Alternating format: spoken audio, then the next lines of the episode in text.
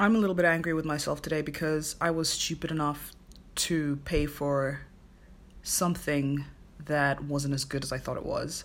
So basically, what happened is that I'm trying to get my cover art ready for the podcast, and I used a website called Fiverr.com. I've used this website before, I've never had any problems. And the basic concept of the website is that you pay somebody a minimum of $5 to do something for you. So some of the services that you can find on Fiverr include, for example, I'm just pulling this up on my computer as I speak.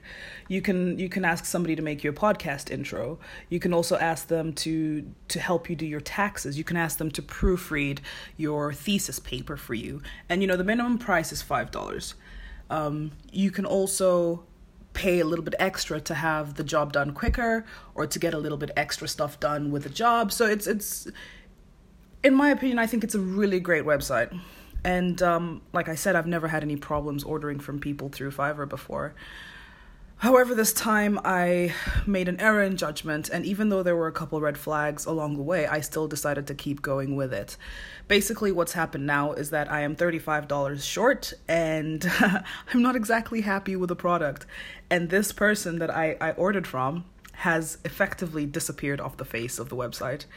Um, she went from replying within minutes um, you know, while we were going back and forth and trying to figure out the design of this cover art, she went from replying within minutes to she has not even been online for two days now.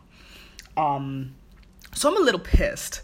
I've contacted support and I'm I'm hoping to hear back from them within the next couple days because quite frankly, I paid $35 instead of $5 so that I can get a source file, a source file that I can then edit in the future should I choose to change up my cover art.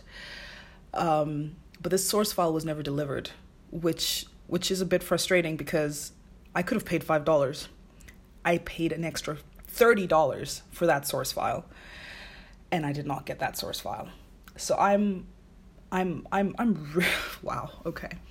But um basically kids, today's lesson is if you ever doubt something, if your gut says stop, just listen to yourself because along the way there was so many red flags. Well, not so many. There was quite a few red flags and I just kept saying, "You know what? Maybe she she's just not as I don't know. I don't know. You make up excuses in situations like this and and. I'm just really pissed off.